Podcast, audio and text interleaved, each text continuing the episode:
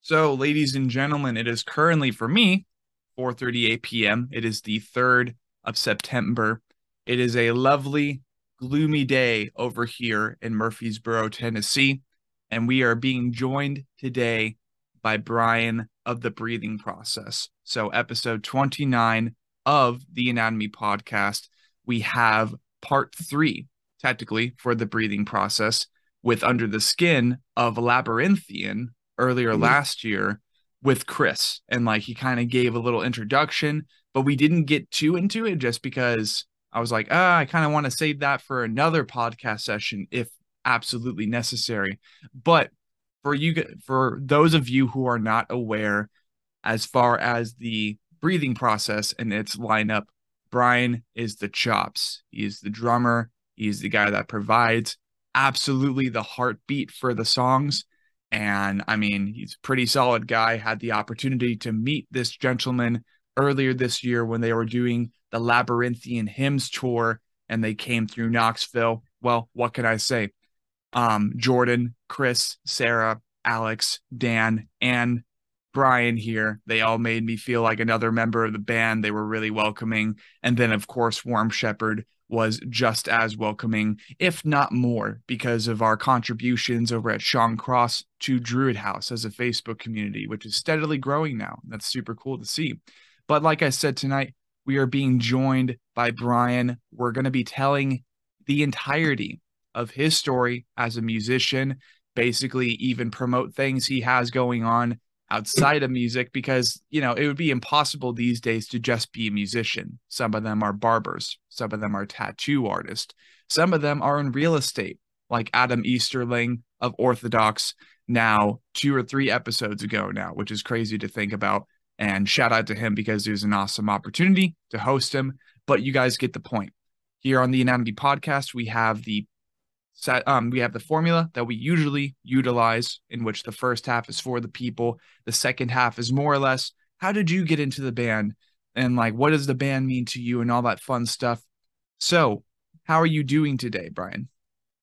I'm doing well man. I uh i'm actually kind of getting over a little bit of a of a chest cold or some kind of i got some kind of funk going on. Had a rough couple of nights but today i feel a lot better so that's good, good yeah, that's that's nothing but awesome because that means that well, you won't be so incredibly miserable and bored while it's being here on the podcast. If just, if anything, just a little bit, and that's completely okay. Um, or at least I like to think so. so, right off the bat, basically, this is a this, like we like on the anatomy podcast to utilize it as a marketing engine per se to promote sure. music, to promote albums and EPs, kind of push content even months after a bigger project, a bigger release has been unveiled. But we also on the podcast, like I said, we really like to think of it as a documentary podcast as well. So while we have you here um, tonight, Bryan, basically give us a kind of summary introduction to who you are, and basically we'll get into all the juicy details of your musical legacy a little bit afterwards. Sure. So yeah, uh, as uh, as you said, my name's Bryan. I'm from West Virginia, born and raised. Um, I've been into music since you know as long as I can remember.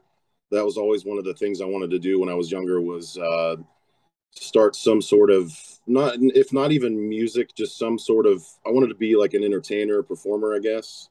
And I always leaned towards music. And i'd say when i was about 11 or 12 uh, i started uh, i started visiting my biological father a lot more. And he was into uh, he was into a lot of metal rock and stuff like that. And he kind of played bass like with his friends just just as a hobbyist. He was never really uh, I think he played guitar back in high school and, and when he was younger. And uh, I just remember, um, I I think it was kind of unprovoked. I just picked his bass up one day and started noodling around, and uh, I, I think he might have showed me a couple riffs or something like that. And that's actually what I started out on was playing bass. And then so all the all the other kids in my neighborhood got electric guitars and my thoughts at the time were you know nobody plays bass. I'll be you know the the the desired bass player that everybody needs. And literally the first day my friend who was my neighbor up the up the road he's, he's his family still lives up the road from me actually. Um the day that he got his guitar the the first moment i played it and heard that distortion and the heaviness i was like fuck bass.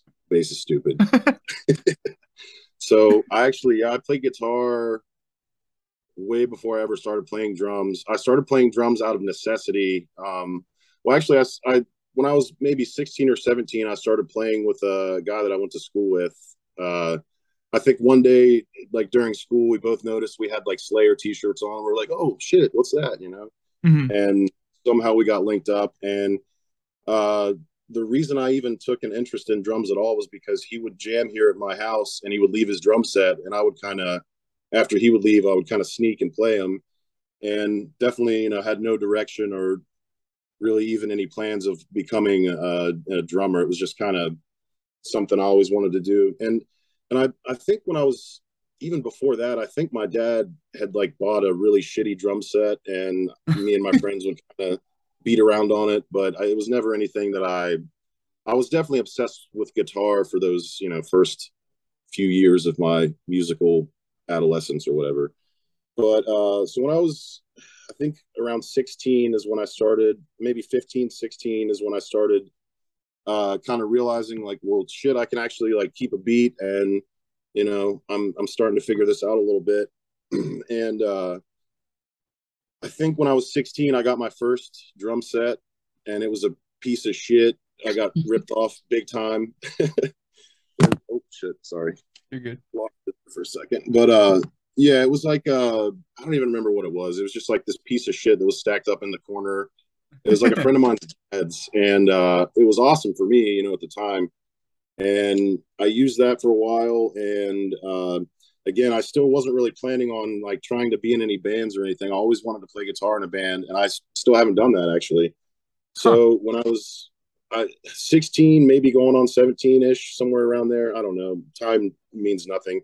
especially after uh, you know the whole quarantine thing. My concept of time and how many years it's been, you know, it's completely in shambles. But uh, yeah, absolutely. We'll, we'll say we'll say 16 is when I joined my first band as a drummer, and that was because a friend of mine who actually I grew up playing guitar with started like a rock band, kind of in hopes that it would be a little more uh, easy to commercialize versus the thrash metal we've been playing in our right. bedrooms for you know. So I did that just kind of uh, like I said, out of necessity. I didn't really want to be a drummer. I didn't want to play that kind of music, but I could play drums. I had a drum set, and they basically were like, "Listen, you're you're the drummer now," you know. and uh, that's kind of how it went for a few years. And then I, I think when I was like 17 or 18, I actually I didn't own a drum set. I, I think I'd sold whatever beater drum set I was using, and uh, I somebody reached out to me. There was like a local band that needed a drummer, and I actually went to high school with the guy that was drumming for them. So I was like, uh, you know, what's the what's the use of uh, checking it out if I don't have a drum set? But right. for some reason, I decided to uh, I decided to give one of the guys a call and they were so happy to even hear from a drummer in our area that they were like no it's fine man we got a drum set for you to use so that was the first band i ever like played shows with and it it was metal it was kind of like more black label society ozzy osbourne which yeah. was awesome but but it wasn't really what i was looking for as a 17 year old you know i wanted to i want to go fast you know i wanted to yeah. wanted endless double bass and all that so i don't know i jumped around from band to band for a number of years, and uh, you know, I've been in some bands, not not too many worth mentioning, but uh, you know, I bounced around for a while, and um, you know, played in a lot of bands that were kind of close to what I was wanting to do, but I always always settled, you know what I mean? Because I'm from West Virginia, the middle of nowhere, and there's yeah slim pickings when it comes to musicians, bands. Um, you know, there's a lot of people that play, but as far as people that are skilled and disciplined enough to get together on somewhat of a schedule and write music. Right. It, it was it was very very you know I had to Seldom. I had to settle yeah. had to settle a lot and uh I played in some like metalcore bands with clean singing, like really kind of emo stuff that I hated, but I was like, I, you know, I could still do some double bass here and there. You know, it's cool. But uh, no, I had. I mean, you know, it was a lot of fun. It was definitely, uh, you know, those bands were like the the platform for, uh, you know, I guess what I'm doing now. They were like the foundation. So, Yeah. But uh, yeah, I didn't really do anything too notable for for a while until my adulthood, I guess. And uh, I want to say this has been like probably seven or eight years ago, maybe even more. Uh, I, funny enough, the singer from Morbid Angel actually lives in West Virginia, like 40 minutes from me. Huh. Which was like was like a rumor I always heard before I met the guy, and was like, "There's no way that guy lives in Parkersburg." You know, there's why, you know. And then eventually, a friend of mine that uh, works at the music store in Parkersburg put me in touch with him. And honestly, when he first reached out to me, I was like, "What is this? Does this guy like want me to help him find weed or something? Like, what does he want from me?" and he was looking for a drummer for his uh, his solo project, which is called Warfather. Mm. So that was like the first, uh, I guess, cool music opportunity that I got because I got to go meet Erik Rutan in Florida. Got to record at uh, Mana Studios on the Hate Eternal drum set. So I felt Ooh. about you know felt about this big in that room around those guys. I felt like a like a seed. Yeah, naturally. I mean, in, in the in the same room with the guy from Morbid Angel, um, like yeah, yeah. that that's that's actually pretty crazy. And by no means do I personally listen to Morbid Angel or even Slayer that much anymore. Slayer was really a gateway band alongside bands like Slipknot, Nine Inch Nails, and uh, Marilyn Manson, and then that immediately Absolutely. just like projected me into this whole new arena, this whole new stadium of various like what I call now, which is uh, horror show music, which is just like kind of spooky Halloween, gritty music, Slipknot, new like a lot of nu metal, but like it's it that's still such an awesome experience, I'm sure. And like looking back on it, you're like, holy shit, I was in the same room with the guy, and he was like, I want you to be my drummer, and you're like, why? or something like that, something along those lines. And, well, and again, it, it, it's it's not necessarily that I was like the most skilled. It's just uh, like I said in West Virginia, there's very few Yeah. music to pick from. So I think I, I think there was maybe like two guys around here that auditioned for that before I did, and Right. uh, it was just one of the guys was actually a friend of mine who was a guitar player that kind of plays drums. So uh, yeah, I mean, it wasn't it wasn't like a huge epic contest that I had to you know Yeah. win or anything like that. It was just like, well, you're one of the three guys around here that's decent enough. I think this will work, you know. Yeah, no, I mean, we, we we meshed really well. Like the first time we jammed, like it was it was a good, you know, we clicked, and I've, I grew up on thrash, old school death metal. I mean, I've went through like every phase of music possible. Um, you know, especially in my earlier years before I even played music, I, I listened to just about everything. Yeah. But uh, middle school is when I kind of started getting into like Metallica, Slayer, and then it just kind of got harder and harder. Cannibal Corpse, you know, and Yeah. so on. exactly In the double bass forever. Mhm. double bass Yeah. forever. I'm I'm completely with that. And it's it's funny because like just speaking on behalf of other drummers that I've had on the podcast and other people who are aware of that, or for example, shout out to Dave Rucky of Sentinels New Jersey and his podcast, the Six Stroke Podcast. Like drummers are always the hardest thing to find. So especially in your situation when you were one among three in the area, period. It's like yeah, I'm I'm sure nonetheless it was like, wow, this is actually a pretty cool, it's a pretty cool start. So whilst you're working alongside the singer of Morbid Angel with this brother this project, other project called the Warfather, um, like Mm. uh, let's go ahead and continue from there. Like this is a very awesome story so far. Like what what was going on with Warfather, man? So uh, when I met Steve, he had uh, David Vincent, the which is like the original Morbid Angel vocalist, who mm. uh, I think he had maybe left and came back a time or two or something like that. Maybe not. Maybe I'm getting that wrong. But anyways, uh, when I met Steve, he had actually just rejoined Morbid Angel, and that was before uh, whatever the last record was. It's escaping me right now, but uh, yeah. So when when we started uh, writing, or when I started learning and writing the drums for the Warfather stuff, he was also getting prepared to go back on tour or to to write the record and go on tour with Morbid Angel. I think it was maybe like a year from that point is when they started really getting busy. Mm. So it was never really like a I mean, we had planned on playing some shows and, and, and doing some things and maybe making another record after that one. But, uh, it, you know, it was never really going to be his main project, you know, or at least that's kind of how I, I took it. Yeah. And, uh, you know, so I, I, for me, it was like, okay, I get to go to this badass studio, meet all these awesome legends of death metal that I've grown up listening to so it was more just like a really fun experience. And we did play one show in Virginia Beach in the middle of the winter. It was freezing, which was crazy. And uh, yeah, that was it. It was actually filmed too. It was like it was a show that was put on by Black Star Guitars, I think.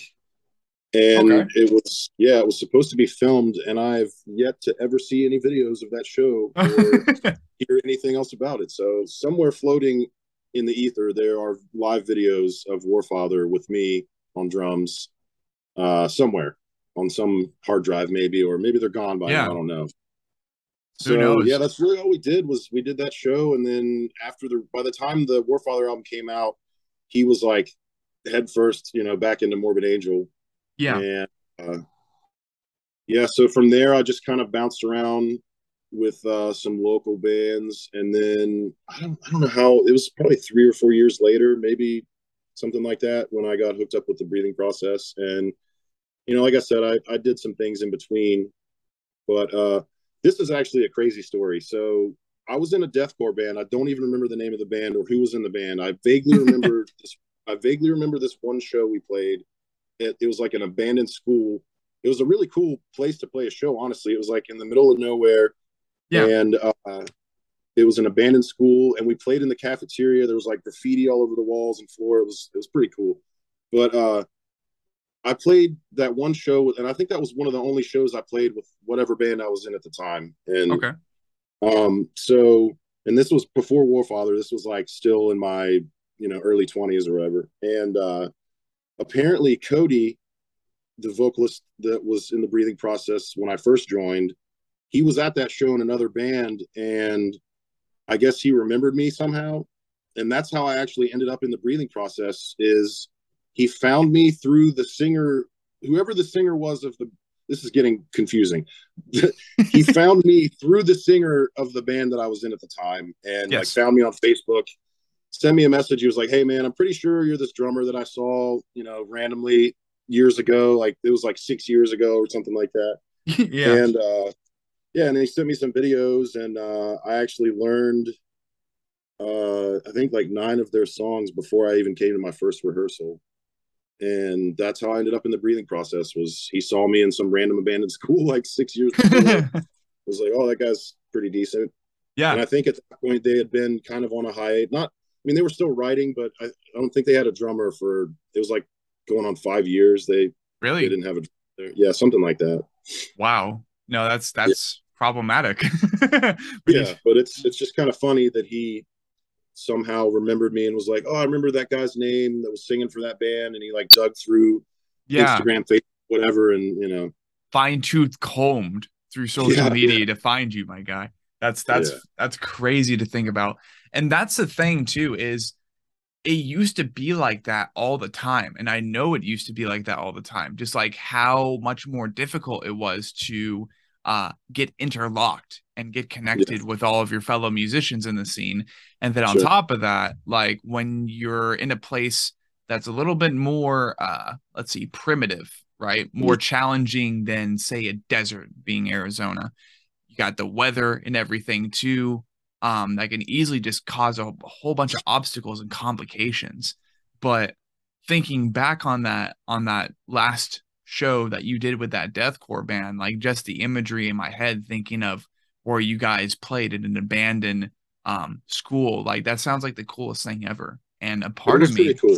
yeah, a part of me kind of wishes sometimes that, um, for example, if like again, and this is like a very very naive thing to say, and I'm gonna disclaim that right now, um, but like just imagine how much cooler it would be if half the concerts you went to were in kind of very gently repurposed um abandoned properties i guess like how much more metal that would be but you yeah. know also got to keep in mind like hey it's a it's kind of private property like sure, you got to yeah. figure that out with the owner and obviously they did that time but that's kind of like the dream that really is the dream is to be able to p- play in a place like that but with your entry into the breathing process, Cody like fine tooth combed through the internet for you, um, found you. And I mean, let's see, Sam Samsara, that mm. was the last album with him on it. Um, and that yeah. was back in 2018, right? That sounds right. Yeah, I think I joined in the end of 2017. Maybe is when I when I started talking to oh, them, shit. something like that. Maybe I don't know, that could be. Like I said, I have no concept of time anymore. So time is irrelevant. I feel like I've been in the band for maybe a little over five years. So that would have been yeah. 2017 ish. Yeah. 2017. Like right. Damn good year. Damn good year. Um, and that was still yeah, when I was like in high school and shit, which is crazy to think about.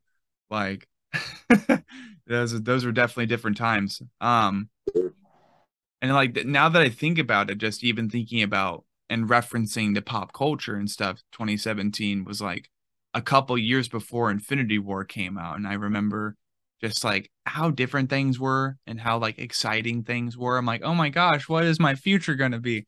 And i think i look i look to now and i'm like well it's better than it could have been but off yeah, to a rough start we had before the pandemic. We really we really took everybody yeah. took life for granted you know? They really did. And then like one one wrong serving of bat soup destroyed the world. Like not yeah. not to not to make fun of it or anything, but you know, you gotta also make fun of it a little bit. That way it's not too it's, serious. It's like so bizarre and wild that you almost just have to laugh at how insane it really is. Like yeah, it is. I get you. The numbers, Mason. The numbers. What do they mean? Uh, fucking death. like, but uh, exactly. No, that's, that's that's actually super cool. And thus far, I mean, of course, we're learning such an incredible story. And now, now people like an actual fucking interviewer, I write I write down this shit. I take notes. That way we can recap, go back in time a little bit, and just keep on bouncing back and forth until there's a little friction, a little heat. Um, so like kind of recapping. There's an audio cue. Um, your your your dad got you into music, and I'm I'm sure from from the impression I got, it's like beforehand you weren't really hanging out with him or something and then you're like okay let's give it a shot and then no uh yeah like so my parents were really young when they had me and they were separated before i was born i think mm. my hmm. dad was my dad was like 19 when i was born 18 19 and my mm. mom would have been a couple years older than that and uh that's the thing about my mom I, I still like she's one of those women that like perpetually lies about her age and I've tried to do the math. So I I never really know how old my mom is, like because she lied about her age for about five years. But anyways, I think she was maybe she's like two or three years older than him. So they, they were young when they had me, and like I said, they were already separated. So there was a lot of you know tension, whatnot. Mm-hmm. Um, you know, they were kids, and uh, she was I think I don't know if she was married by the time I was born to my then stepdad. Uh, but she was with him when I was very young. And for a number of years, I kind of thought he was my dad, sort of. Like I knew about my dad, but it was, you know, I was young and I didn't know what the hell was going on. Right. But uh no, I didn't actually and it's this is weird because my dad's always lived in the same town as me and we would like see each other all the time in passing, you know. And really? he was always yeah, he, he would always try to reach out, but uh, you know, without giving too much away of my family history, there was just uh, a lot of yeah, bitterness. A lot of bitterness, you know, and we missed out on a lot of years. So when I was a teenager, I was probably 14 or 15 when I started kind of uh I don't want to say like I don't know, I kind of was more aware of the full situation going on and had less uh, disdain or or less of a bad taste in my mouth from my dad. You know, yeah. discovering how things actually went down, and actually his and our and our relationship flourished there for a while um, because I kind of got to a point where I was like, man, I don't have to be angry or upset with my dad anymore. I can just like he's just my dad now, you know. And it was it was kind of a it was a pretty liberating thing for me because I went so long thinking things were a certain way, and then you know as I got older, I started to see the pieces kind of fit together. It's like shit, he's not a terrible person, but uh, right. Yeah, so when we first started hanging out a lot more, he we we made up for a lot of lost time. He got me into uh he actually got me into skateboarding for a little while and I was already kind of into like, you know, stuff like that, like as kids do, you know, rollerblading, skateboarding, bicycles, absolutely, whatnot. Yeah. And uh, he got me, uh, he got me my first really, really nice skateboard. Like, took me to, to an actual skate shop. They got me my first because, like, before that, I was, playing, uh, you know, skating around on like Walmart skateboards. And I was like, "This is the best skateboard there is." What are you talking about? I got this at Walmart. And then he's like, "No, no, no. Let's we're gonna give you trucks, wheels, bearings, hmm. like everything from the ground up." And and that kind of took over for a while. And somewhere in that those number of years is when I started getting into music. And uh, as the years rolled on, it was kind of clear that that was what my main focus was. Right. So I kind of, you know, abandoned the skateboards, abandoned the the BMX, all that, and uh, just hyper focused on learning Metallica riffs alone yeah. in my garage. Absolutely, man. And yeah. like just to let you know, by no means would I um, was I like trying to pry or anything, but more or less just like recapping on questions and stuff. So all apologies if there was any uh, discomfort. No, no, it's it's all good. I'm pretty open about it. I just uh the the, the fine details. yeah, yeah. yeah. my words carefully so not to uh upset anyone, I guess, you know. Absolutely, absolutely. Like pointing any fingers or anything like that, you know. Right, I, absolutely. I, I had a great upbringing. I have nothing to really complain about. I'm you know, I didn't have like a, I mean, I, you know, dealt with some turmoil as far as like parents not getting along, but I don't have yeah. anything to complain about. I was, I had a good upbringing, you know. Good. No, that's always good. That's always something to be, um, to be grateful for and just, you know, just enjoy about life because plenty of people, yeah. they don't really have a good relationships with their parents. So, but like, so like when it came to your, you and your dad starting to hang out again a lot more, um, mm. he introduced you to playing bass guitar, and um, would you say he like really was the reason that you got into music in general, or was it the so reason he, that you got into playing instruments and stuff? So he never really tried to necessarily get me to play or push me towards that. He just kind of, as himself, you know, as a hobbyist, he would have his instruments laying around and. I was interested in music, like I say, you know, from like an early age, I wanted to do something like that.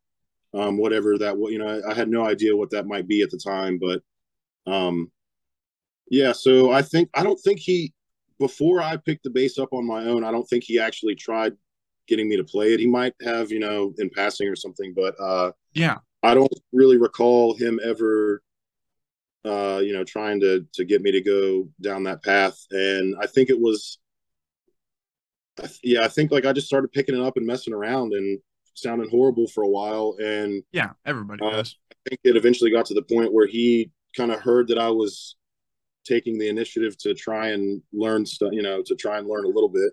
So yeah. he showed me a he showed me a couple things that he knew, and uh, it just kind of spiraled from there. And you know, as I said earlier, I I got my first bass, and uh, that was when all my buddies were getting guitars, and my bass playing lasted for as long as you know until I heard that first distorted Ibanez through a shitty Chug. line six or whatever it was yeah. at the time.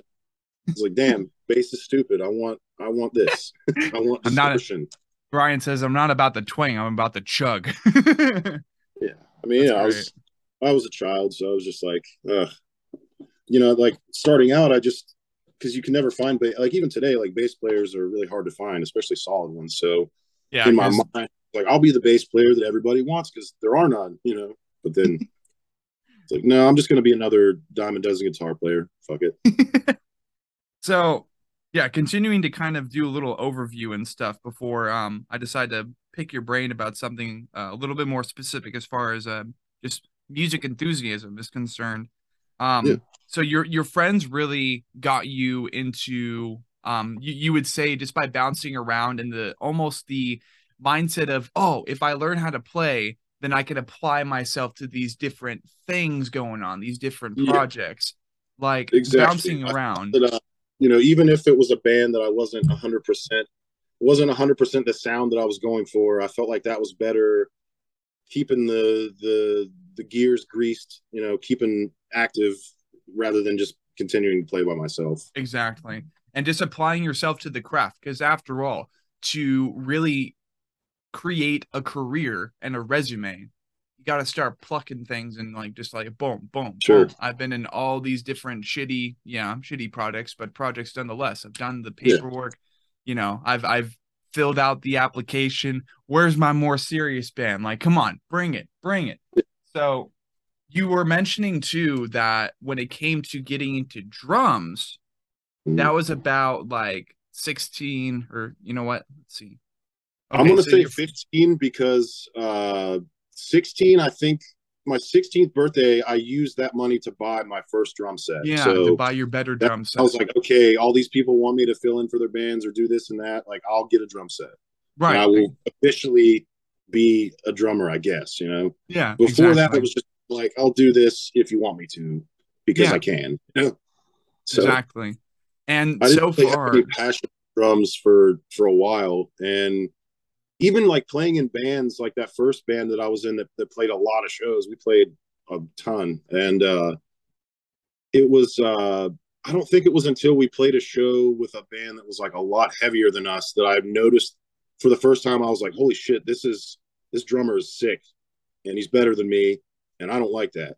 So that fuck that guy. I mean, it, it wasn't like like a uh, negative thing. It was just no. like I don't want to be the worst drummer at the show anymore. Like I want to, you know, and that's like what got me into the more extreme uh side of drumming, you know. Yeah, it was is your driving force to continue ascending as a drummer and as a musician. Yeah. yeah. Started with uh, Slayer, you know, trying to learn like all those double bass parts and then it was like that was even before I even knew what a blast beat was. Mm. And I don't I don't even know when I started. It was probably Cannibal Corpse. The bleeding is uh it's probably the one that got me into the you know the fucking relentless pounding yeah. the snare no seriously. And that's that's that's always really cool.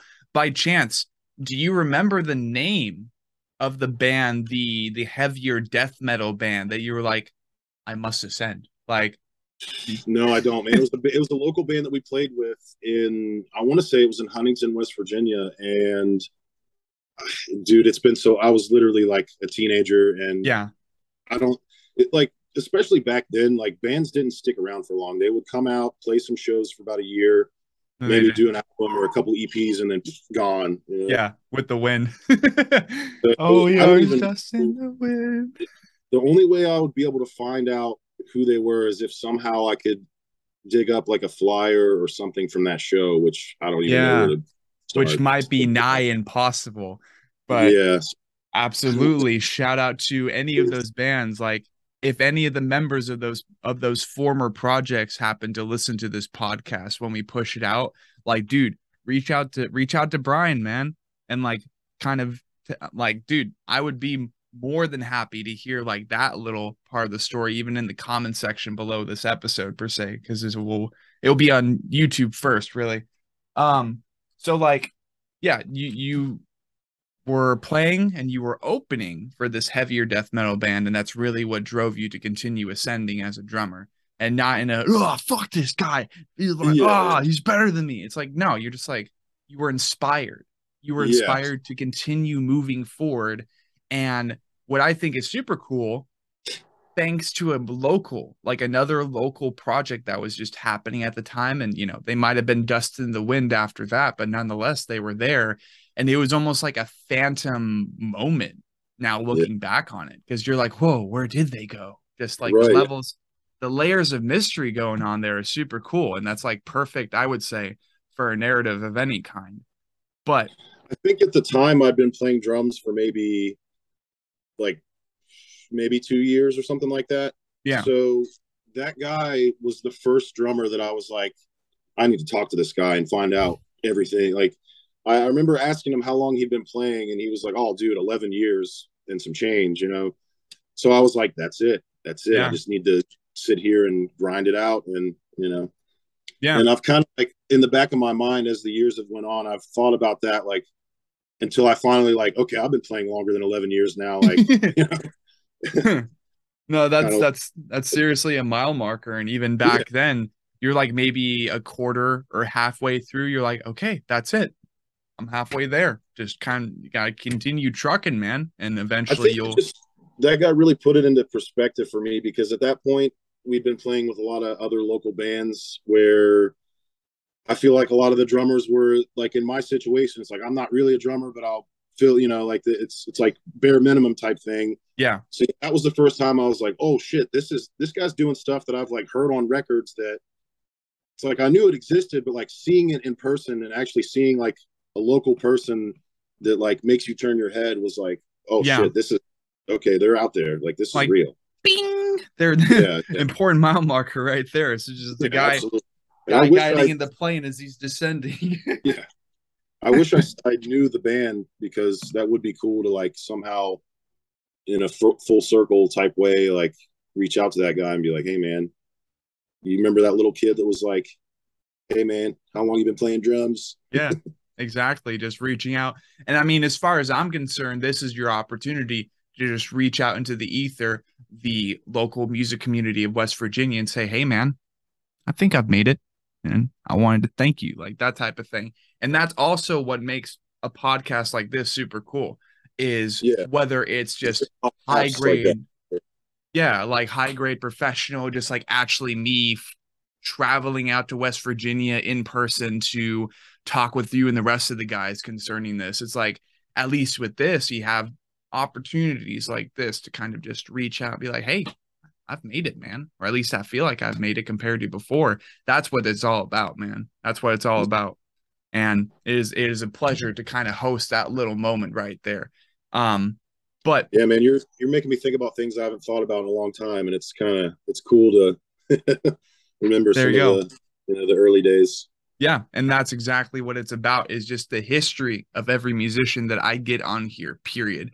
And like just pretend I'm David Attenborough. Just how long have you been a drummer? like you know, 11 years and counting. like that type of thing. It's fun. It's great. So, what would you think was your like something that you carried in your transition from thrash metal in the bands in the projects you were playing when you converted, I would say, over to death metal? Like, what were some of the things you kind of plucked from thrash? Um, not even just as a drummer, but as a musician.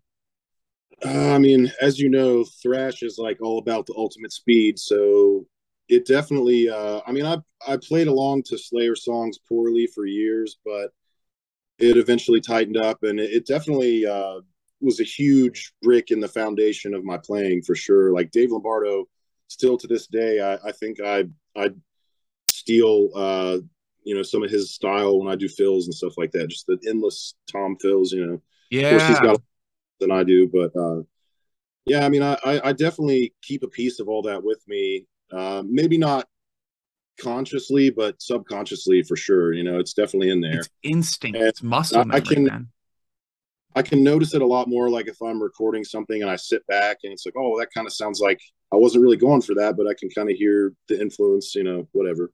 Exactly. And that's really what's cool about writing music in general, man. That's just all part of the experience. And just plucking the the musical inspirations from all of the bands prior that you inspired to. You're bringing it full circle. You're kind of like throwing all the ingredients in the pot and stirring like a witch just and there you go. Like that's that's your drumming style, man. And that's that's what's really cool about like actually being a musician and an instrumentalist, but also just an artist in general, just learning the craft and harnessing it. So, with your last kind of stage that you were mentioning before, um, we ended up doing full circle and just infinity going on right now. Um, so you joined you joined a metal band, you had a better set. you played in the you played in the abandoned school and everything like that and then mm-hmm. cody ended up reaching out to you and you ended up jumping later, in yeah. to yeah years later um into the breathing process mm-hmm. and i guess do you like kind of still stay in touch with the the west virginia music scene like do you see all the little hidden diamonds in the rough and you're like yeah they're doing some cool shit. They're do- they're doing what we're doing. You're like talking with Jordan and Dan and everybody. You're like, you know what? These guys, this this is what we were doing at the beginning, bro. This is what we were doing with Sam, Sarah, and all of our all of our previous shit. And, you know, this is what led us to our moment, and now they're on their way up too. Like, have you had that kind of moment yet? Um, honestly, there's sadly there's not a whole lot of heavy music. There, there's a there's a lot of underground heavy music that's like that I'm kind of discovering here and there. And oddly enough, there's a lot of heavy bands in Beckley, which is a couple hours for me, but it's like middle of nowhere, like lots, you know, bad drug problem, things like that. But there's oh. like this whole, there's these like little pools of these scenes that, you know, they're thriving in their little areas. And it's like, you know, 20 miles this way, like nobody knows that it's going on. You know what I mean? Yeah. yeah. Uh, I play, I, I play for another band, a, a local band, uh, and we played a show in Beckley. It was a house show in a basement, and the it was insane. Like there was like the amount of people and the energy, and it was it really blew me away being in such a nowhere, you know, drug infested area like that. There's like all this life, and it was really cool. But uh, in Morgantown, there seems to be like more of a metal scene. There's actually a band. I think they're called Scare Tape that I've been getting into. That uh, they're they're younger guys, and they're uh, we're actually trying to book them on a show uh, in Ravenswood, I believe. But uh, such a cool name. Is that a town or like is that a county? Like what what is Ravenswood? That sounds so cool. Yeah. Damn, dude. I, I wish I lived in a city called Ravenswood. That's so freaking cool. Um, it, it sounds cooler than the name's cooler than the town.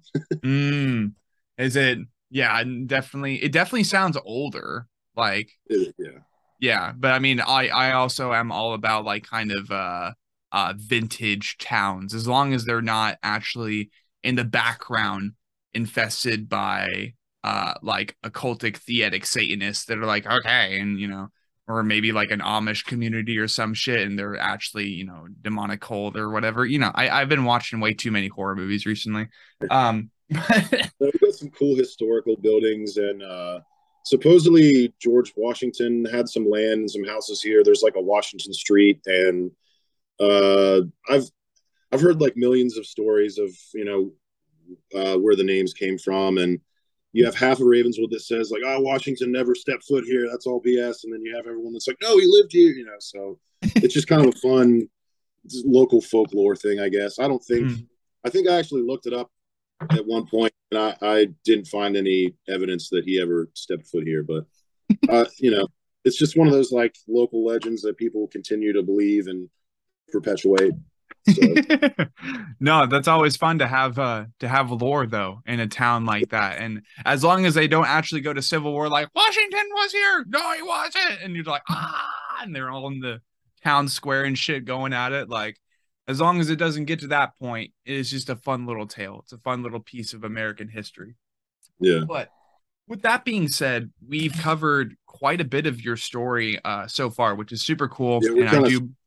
I'm sporadic with my my storytelling. It's yeah. hard to it's hard to hone in on one area. You know, when I start telling one story, it reminds me of other things, and you know, get a little absolutely. Scattered. No, you're good, man. You're good. Nonetheless, it is a story. I mean, after all, sometimes in books you have so many different time jumps happening or you have perspective changes. It's the same thing. Yeah, there you go. Exactly. But with that in mind, I would want to ask and I would want to briefly pluck off of you five albums that you would contribute to what you do for the breathing process or just what you love as a musician? Only five. See, I always get asked like who my favorite drummer is or this and that, and it's it's really it's hard for me to to narrow it down. I mean, as far as like I mean, a, a name that pops up immediately is Shannon Lucas, Black Dahlia Murder. Um, that was the first band that I ever listened to. See, when I first discovered the Black Dahlia Murder, um, I was convinced that they had two singers because at the time, all the death metal or like heavy, you know, growling, whatever that I'd heard was kind of like one tone. You know, like even even like uh Chris Barnes, you know, like in his when he was good or better. Yeah. I'm not gonna I'm not gonna diss him too hard, but uh, you know, the last questionable. But uh but yeah, uh before I listened to Black Dahlia, I kind of listened to stuff like Cannibal Corpse, Obituary. It was all kind of like just the low, mid range kind of vocal. So when I heard Black Dahlia for the first time, I did not believe that it was one person. I was like, there's no fucking way he's doing those lows and those highs. There's no way. That's got to be two dudes. And that was definitely the band that like made me notice like oh shit there's like a whole other world like there's a whole other world of crazy talent and skill and insanity. Because you know to be honest a lot of especially like the old school death metal is awesome and, and as important as it is you know listening to it with like today's standards of sound and and whatnot it's it's kind of a lot of it's sloppy and recordings are rough you know which I, I love that personally. You know, it's yeah, it's, it's more organic. It's, it's good aesthetic for certain things, but uh, yeah, yeah. Black Dahlia was one of the first like heavy, heavy bands that I was like, holy shit, these guys are crazy tight and precise, and like this is insane. So yeah, Shannon Lucas, 100% is definitely as far as like fast double bass blast beats go. He's like in the top three uh, as far as my influences. And uh, oddly enough, I I really because uh, like I said, you know, earlier I was sort of into like skateboarding and stuff like that, which kind of segued into when uh like jackass and like stuff like that was getting popular. So like we were always me and my friends were always like doing stupid stunts and the music kind of went hand in hand because like Jackass CKY, they always had like really cool like punk rock metal stuff going and uh, absolutely. Uh, I discovered the band CKY, and to this day, Jess Margera is still one of my favorite drummers who's like a non metal drummer.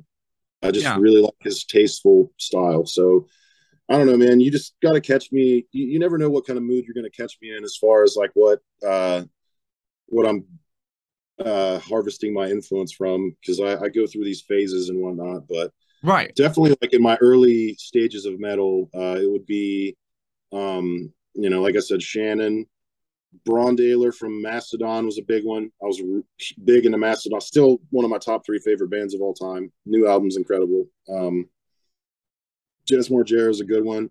I mean, you know, as the years have went on, I've gotten, you know, like I, I, I, of course, I've watched like Buddy Rich and you know all the the OGs and the classics, but uh, man, it's going to be really hard for me to narrow down albums. So, the Bleeding by Cannibal Corpse hundred okay. percent goes in that top five because you know that was that was my first introduction to like death metal, heavy, heavy, relentless pounding, kill your sister, rape your dog, whatever you know, uh, shit. And uh, it, it, like it, I'll be honest, at first it was kind of almost like too much for me. It was like because I was listening to like Metallica and Slayer, and then it's just like, it's like back it up, back it up, Barnes. But uh, and I think the reason that I loved it so much was because everybody else that I showed it to fucking hated it. They all thought it was trash. Nobody got it, and I was like, "You guys are crazy. Just listen to this. Like, how does not make you this fire?" like... Yeah, yeah. So, the Bleeding by Cannibal Corpse definitely in my top five most influential influential drumming albums, I guess. Um, if we want to go a little little further past that, I would say Nocturnal by uh, Black Dahlia Murder is a good one. Mm-hmm. When I was in high school, I got super duper obsessed with a band called Atheists, and their drummer is like a fucking drum major at Berkeley or something. So like their shit was just insane. They they were one of the first, uh, I guess, tech death metal bands that I got into early mm-hmm. early tech death before that term was really meant what it means today. I guess. Um, right. But it was like jazz and like the bass player was insane. Like it was so I would say Atheist, Unquestionable Presence, which I think is their second album, huge, huge influence on my early, early days of drumming because it, it was it, honestly like that album probably made me the most annoying fucking drummer to anybody that was jamming with me at the time. Because if you listen to that album, the drums are like nonstop, like his accents and fills. He's like a very jazzy, tasteful, like just balls to the wall, insane, filling as much space as I can't, you know. Yeah. Uh, so I tried to do that as a as a beginner. You know, I was trying to like harvest that style and everybody that I jam with was like, dude, you're just doing too much. Like, you got to stop. you gotta, you gotta slow it down. I'm not bit. doing too much. You're doing too little. like, you know, I mean, that was just, you know, my, my adolescent brain telling me like fast, fill, fill all the space, leave no space. Just fucking you must more at all times. yeah. Just fucking Kylo so Ren. More. I got two yeah, left. Right? Yes, sir. Oh man. Um, all right. I'm going to try to get away from the death metal because I mean the math. I don't think I listed off. Okay, so man, two more albums. If anything, uh, do do like one more album that you absolutely love, and the last one, your number one, that could be like a guilty pleasure music oh, okay. like record or something because i i got i got into that because of a, a, previous guitarist. I don't know if you're familiar with the band party cannon. Shout out to uh mike once Absolutely. again yeah um he we i had him on the podcast him and uh him and chris? Yeah mike and chris. And he was like what's what's your guilty pleasure music? And i was like uh i have a playlist of anime openings i guess but like in reality i didn't realize that the reason i was there that night is because party cannon and it's just ruthless caveman IQ slam with like absolutely nonsensical but also non-gory, non-graphic lyrical content. I'm like, yeah, this is mm-hmm. my guilty pleasure because I'm all about lyrical depth, you know what I mean? So sure.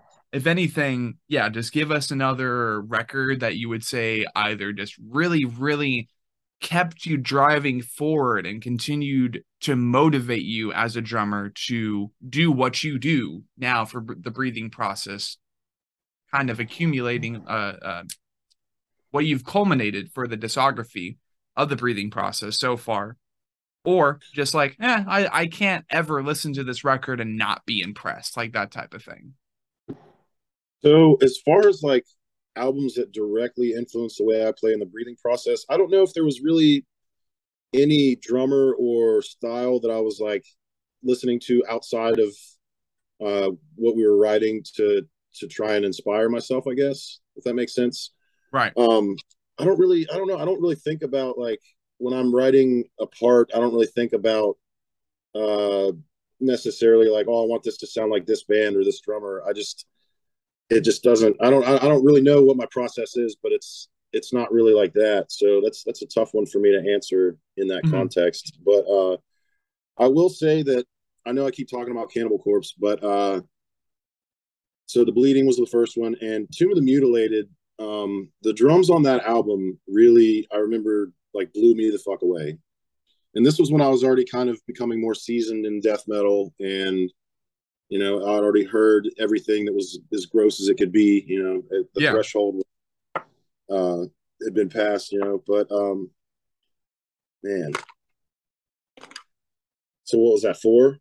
Yeah, so that was want... four. And okay. now, if you want to, just yeah, just like guilty pleasure shit or something like that, just to kind of throw your uh, your metal elitist oh. fans oh. off. I don't know if I'd call any of it a guilty pleasure because I'm not really embarrassed about any of the goofy stuff I listen to. Um, right. I love it, you know, and I, I don't care. Um, let's see, what's the goofiest? I mean, I this isn't super uncommon among metal dudes. I, I actually a lot of my metal friends are the same way, but we all love like the hardest, craziest death metal, and we really, really love techno, trance, dance, all of the above. Yeah, I love that shit. Right. Like after after about two or three beers, that's like my go-to. I don't I don't put on I don't put on the death metal. I put on the the dance music and I right. jam.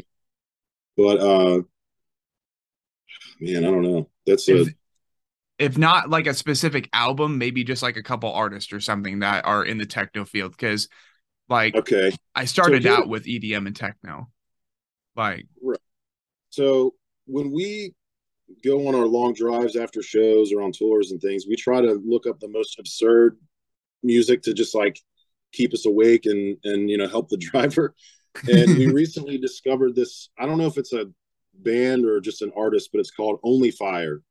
Only and the album that we've been listening to is called Double Penetration. And I'm just I'm not gonna go any further. I'm just gonna let you discover it on your own as I did. But the, the vocals, great. the vocals are all like speech to or text to speech. So it's like Microsoft Sam vocals over this absurd, and it's insane. Like the lyrics are just they're like brilliant, but also could be written by like creator as far as like the the content and the the absurdity of it. it's fucking great. I can only imagine, just like you know, you want to thrust it harder and harder, it's, and it's like literally, it's like that, but like you're not even going to be able to fathom how disgusting some of the lyrics are. But in in the, uh, in the way, yeah, it, that can only be fire, a fucking dumpster fire musically. Just kidding.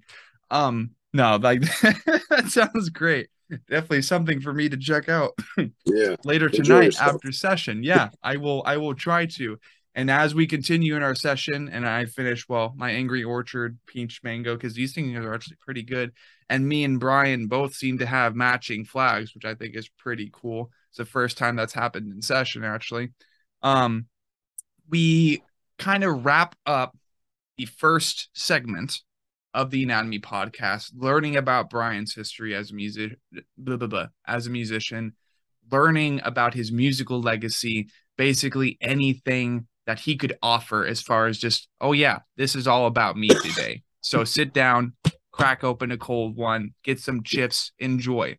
Now we kind of dive into the second segment, which is going to be music. And more specifically, because we've been talking quite a bit about music we really are going from the point of him joining the breathing process going forward and kind of asking him like the the interesting questions and especially from the perspective of a drummer because way too many people are way too used um they are like very nestled in the comfort zone of only asking the story of the frontman the singer, the vocalist, because after all, oh, the vocalist he contributes to lyrics and stuff. If there is lyrical depth, that's where you pluck the, that's where you pick the brain per se. But no, no, people, we're not about frontman syndrome here at Sean Cross or the Anatomy Podcast.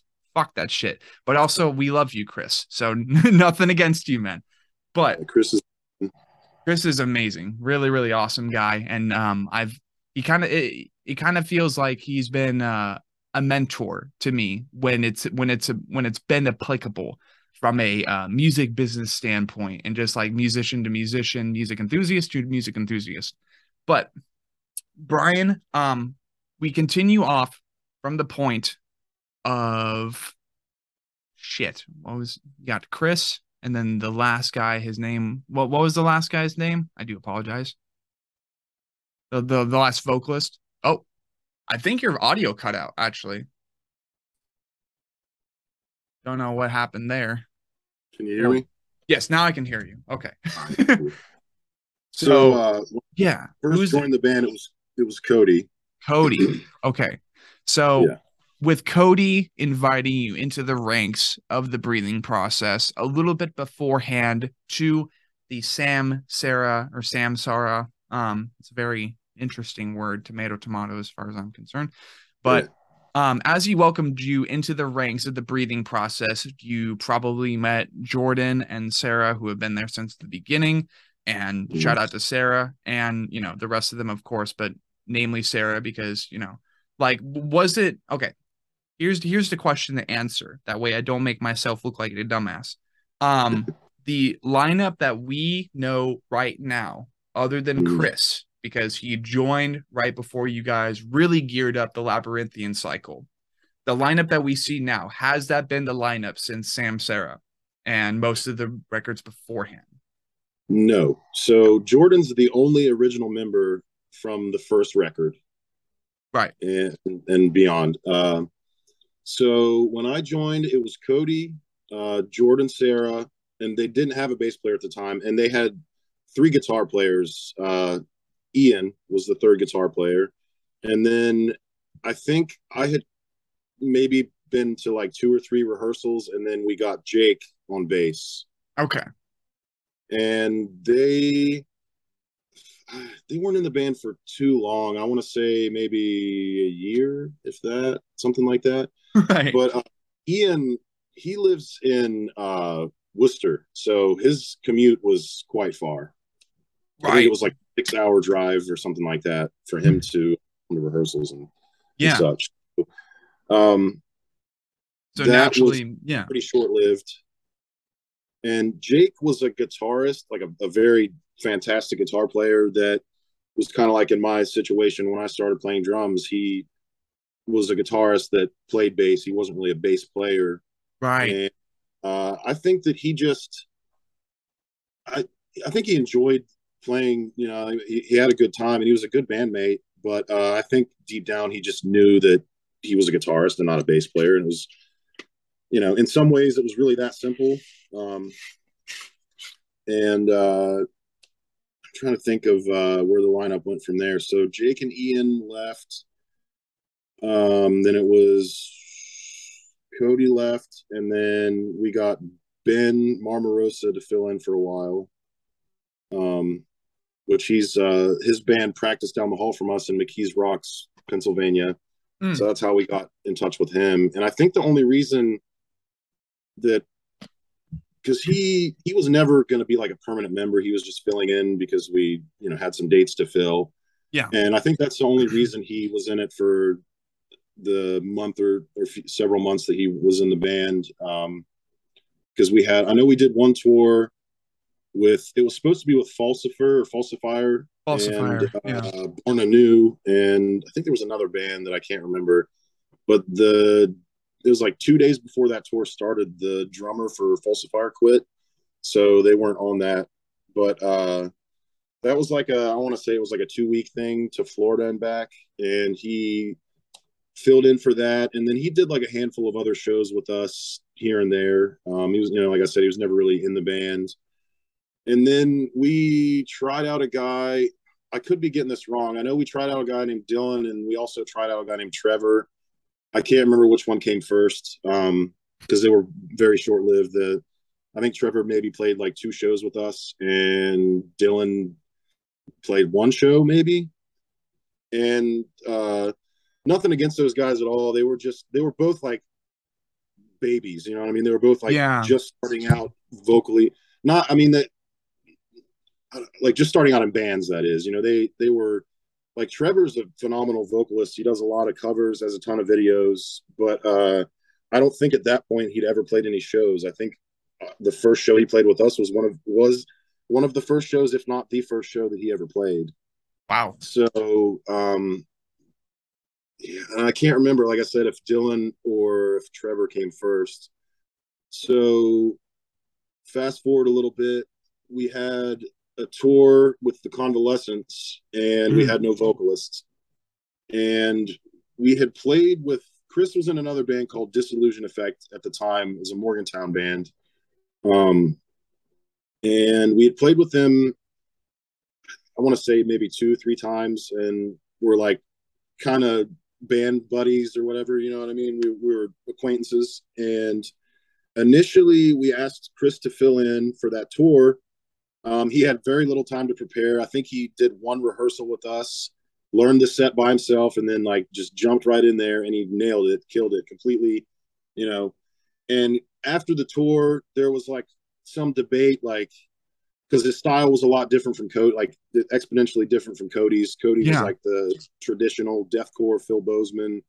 Chris was more like a uh Randy Blythe kind of Yeah. Yeah. Definitely Randy Blythe vibes. yeah yeah like more of a traditional I guess and not yeah. you know late 2000s deathcore or whatever I don't know whatever you want to however you want to categorize it Right. So Absolutely. was- so after that tour, in my opinion, he nailed it. And I, I remember after we did that tour, people were like, dude, your vocal style with the black metal shit is like perfect. Like it, it it's so It much more fitting. You know? I mean, yeah, it really does.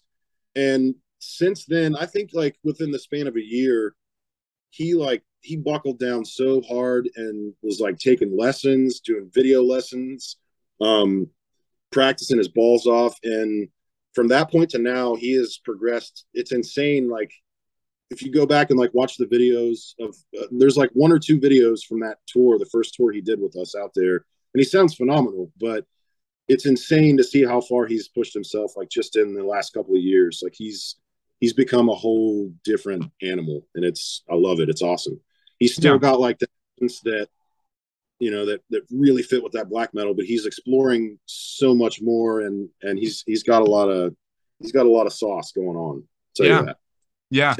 And I will say that among all of the other like black and death metal, black and death core bands in the scene that are slowly rising to the top, including the homies in Worm Shepherd, our buddies in Nithful, like some disembodied tyrant, um, with the return recently of Shrine, um, like so many bands, man, are rising up through the ranks, getting their proper, I think, assembly as far as like the podium is concerned. And the breathing process, I would say, is definitely at least up there, like just below A Wake in Providence. But like, other than that, they are still kind of godfathers in their own right to me as far as black and death metal, black and death core and I mean, shit, me and Derek of Nithful have been talking recently about, quote, Ignite the Church tour, which would be just a culmination of all these different bands in kind of the same, similar category, but having all their own little, like, niche uh, spices and devil in the details, per se, that help distinguish their band from the others. And we, I just continue daydreaming about that, man. Just ignite the church. Just all these evil black and death metal bands just coming together as the brotherhood they are and just unleashing hell upon the united states and you know seeing where that goes. Like I, I, don't know about you guys for the the audience that is tuning in now but for those of you who have been checking out our episodes and to think that we've actually interviewed most of these bands now which is also super crazy. Like the possibilities are endless. And I think all we need is a backing from the the the good old Papa Jamie Graham himself, and then I think we can kind of get the gears turning for something like that. But it, it, it's still so cool to see how back during the Samsara, Samsara, whatever cycle, um, because I, I love the I love the record, but like I remember it's like this is interesting but it, it needs something a little bit more. And i think i was just obsessed with other bands at the time so i didn't give that album the proper love it deserved. Still do. Mm. but thinking back on that now it's it's crazy now the bond that i have with you guys too. Um and i mean kind of returning to your perspective and your contributions to this podcast which have been absolutely phenomenal and i do appreciate your time once again um, as you guys were kind of just gearing through that cycle when you were first being introduced to the band and kind of leading up to what would be the labyrinthian cycle, like, what do you think is like the biggest difference between you as a drummer then and you as a drummer now, even after Labyrinthian has been released? Um, Oh, I mean, I'm definitely a lot more seasoned now as far as touring and playing and uh, all that goes. But uh, I don't know. I, I think that uh, not that I didn't already know this, but but being around like like we play with bands like Signs of the Swarm, Worm Shepherd, you know, phenomenal bands with phenomenal musicians. Uh, it goes back to like what I was saying about that first drummer that I saw, like actually being on the road and seeing these monstrous players it just makes me that much more hungry to it's a competitive sport but in a in a loving kind of way you in know a very I mean? I'm never upset when I see a drummer that's better than me. I'm just like, holy shit, that's insane. I want that. Yeah. You know, go home and not, I'm going to lock myself in my, you know, rehearsal room and not come out until I can play 300 beats per minute. yeah. Seriously, so it's crazy. I think it's definitely made me a lot more uh, self-aware and aware of my surroundings for sure. Good, good. Yeah, and, like literally, it's it's all about perspective for one, but two, just continuing to spread that perspective. Like just imagining your perspective as one eye, which is kind of the reason the logo is the way it is. People, just a little, little background on that. but like basically the idea is as we continue to spread and continue to acquire perspective, just like more eyes just everywhere, eventually making it look like froth, just like bubbles and foam, just absolutely everywhere. Like that's that's the entire point, man. Is as you continue moving forward, just remember to s- stay humble, stay modest, and continue um, being open to absorbing new knowledge. Because then eventually, especially if you're trying to be a drummer, if you're trying to be a guitarist, a musician, someone who networks really well, which I've been learning about recently, that's how you get into a spot like Bryan here, playing in what I think is probably one of the coolest blackened death metal bands that I've really invested in in recent times, alongside projects such as the Black the Black Dahlia Murder and plenty of other bands, just because I am hyper focused and almost obsessed with blackened deathcore specifically. Um, mm. So I don't really have that much input to offer upon just a lineup and variety of different black and death metal bands, but the breathing process kind of takes the cake as, as far as that. It might be a little bit biased, but I'm I'm okay with that. So speaking and asking you as someone who is technically a multi-instrumentalist, I was now I'm now curious on throughout your entry into the breathing process, being that you at least know a little bit about how to play guitar and play mm-hmm. bass, even if it's been absolutely years since you've done it consistently, or at least that's the impression we've gotten tonight so far. Um, when it comes to the breathing process, we know you're the drummer, we know you're the chop man, we know you bring the freaking Congo, man. But like every now and then, do you kind of help Jordan, Sarah, um, and Dan throw around various guitar riffs, or even every now and then a little twang for either anything on Samsara or anything on Labyrinthian. Maybe even now. Like, have you ever contributed riffs or little bass twangs to any of the breathing process? So with Samsara, it was already written before I joined the band, and uh, it was pretty much done. The only thing uh, the only thing that I really did on like I, I kind of there were some parts that I played slightly different in the songs and we changed that. But as far as everything else, like I kind of tried to just match what was going, you know, what was already there.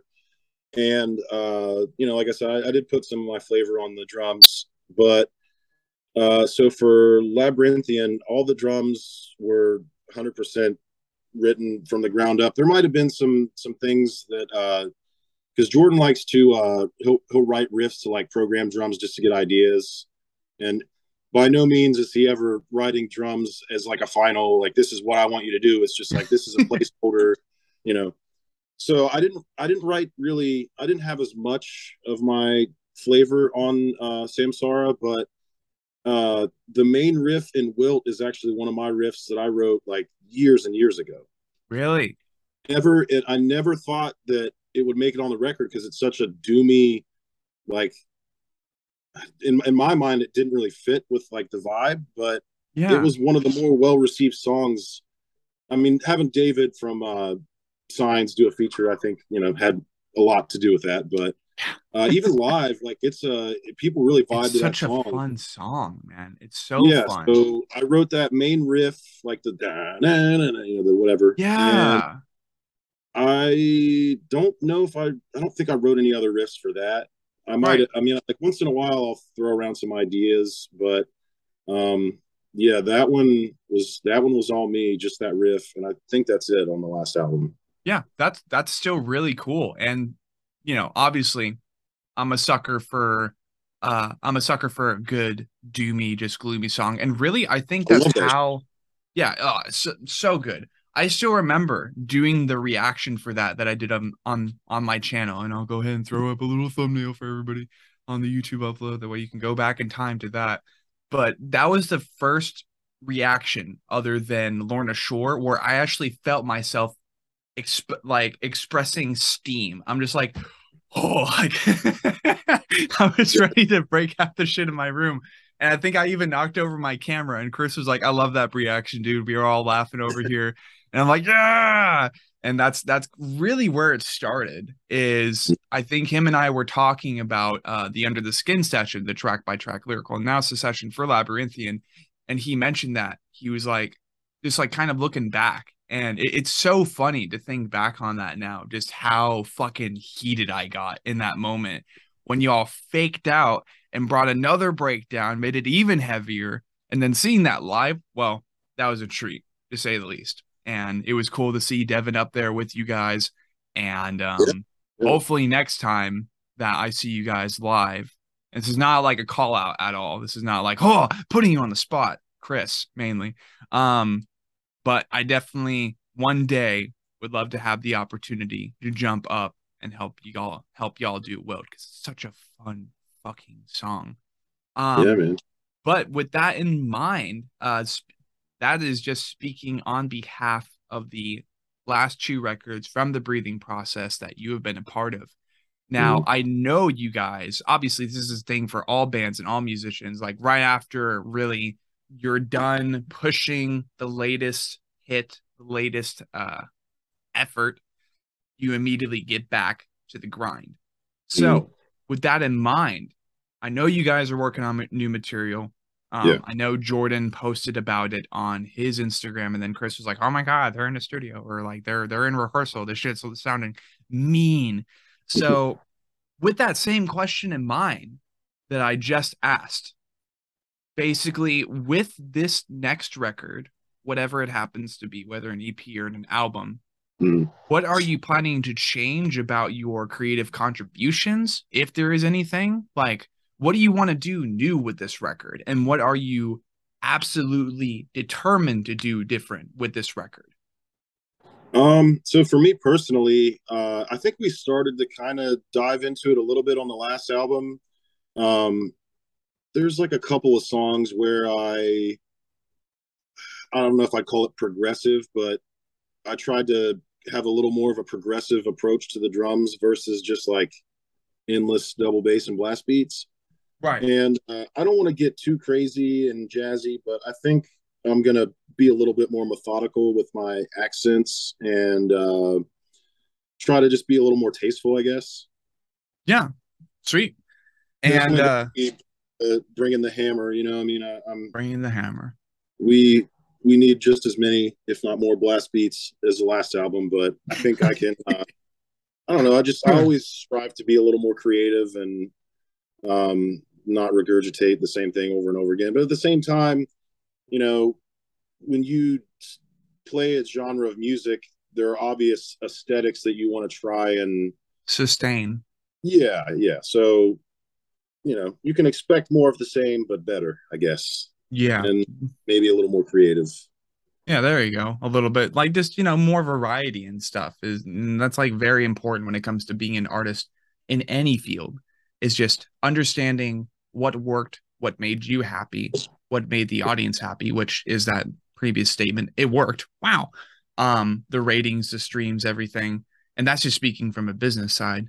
Um, but yeah, that's that's really cool. And I mean, shit, obviously, with me feeling like I am on the level with you guys as I feel like I am, I am so incredibly excited already for new the breathing process and I mean, obviously, you guys signing to Unique Leader Records um, earlier last year, right? A little bit before Labyrinthian. It was like during the summer, right? Sounds right. Yeah. Yeah, during the summer. Okay.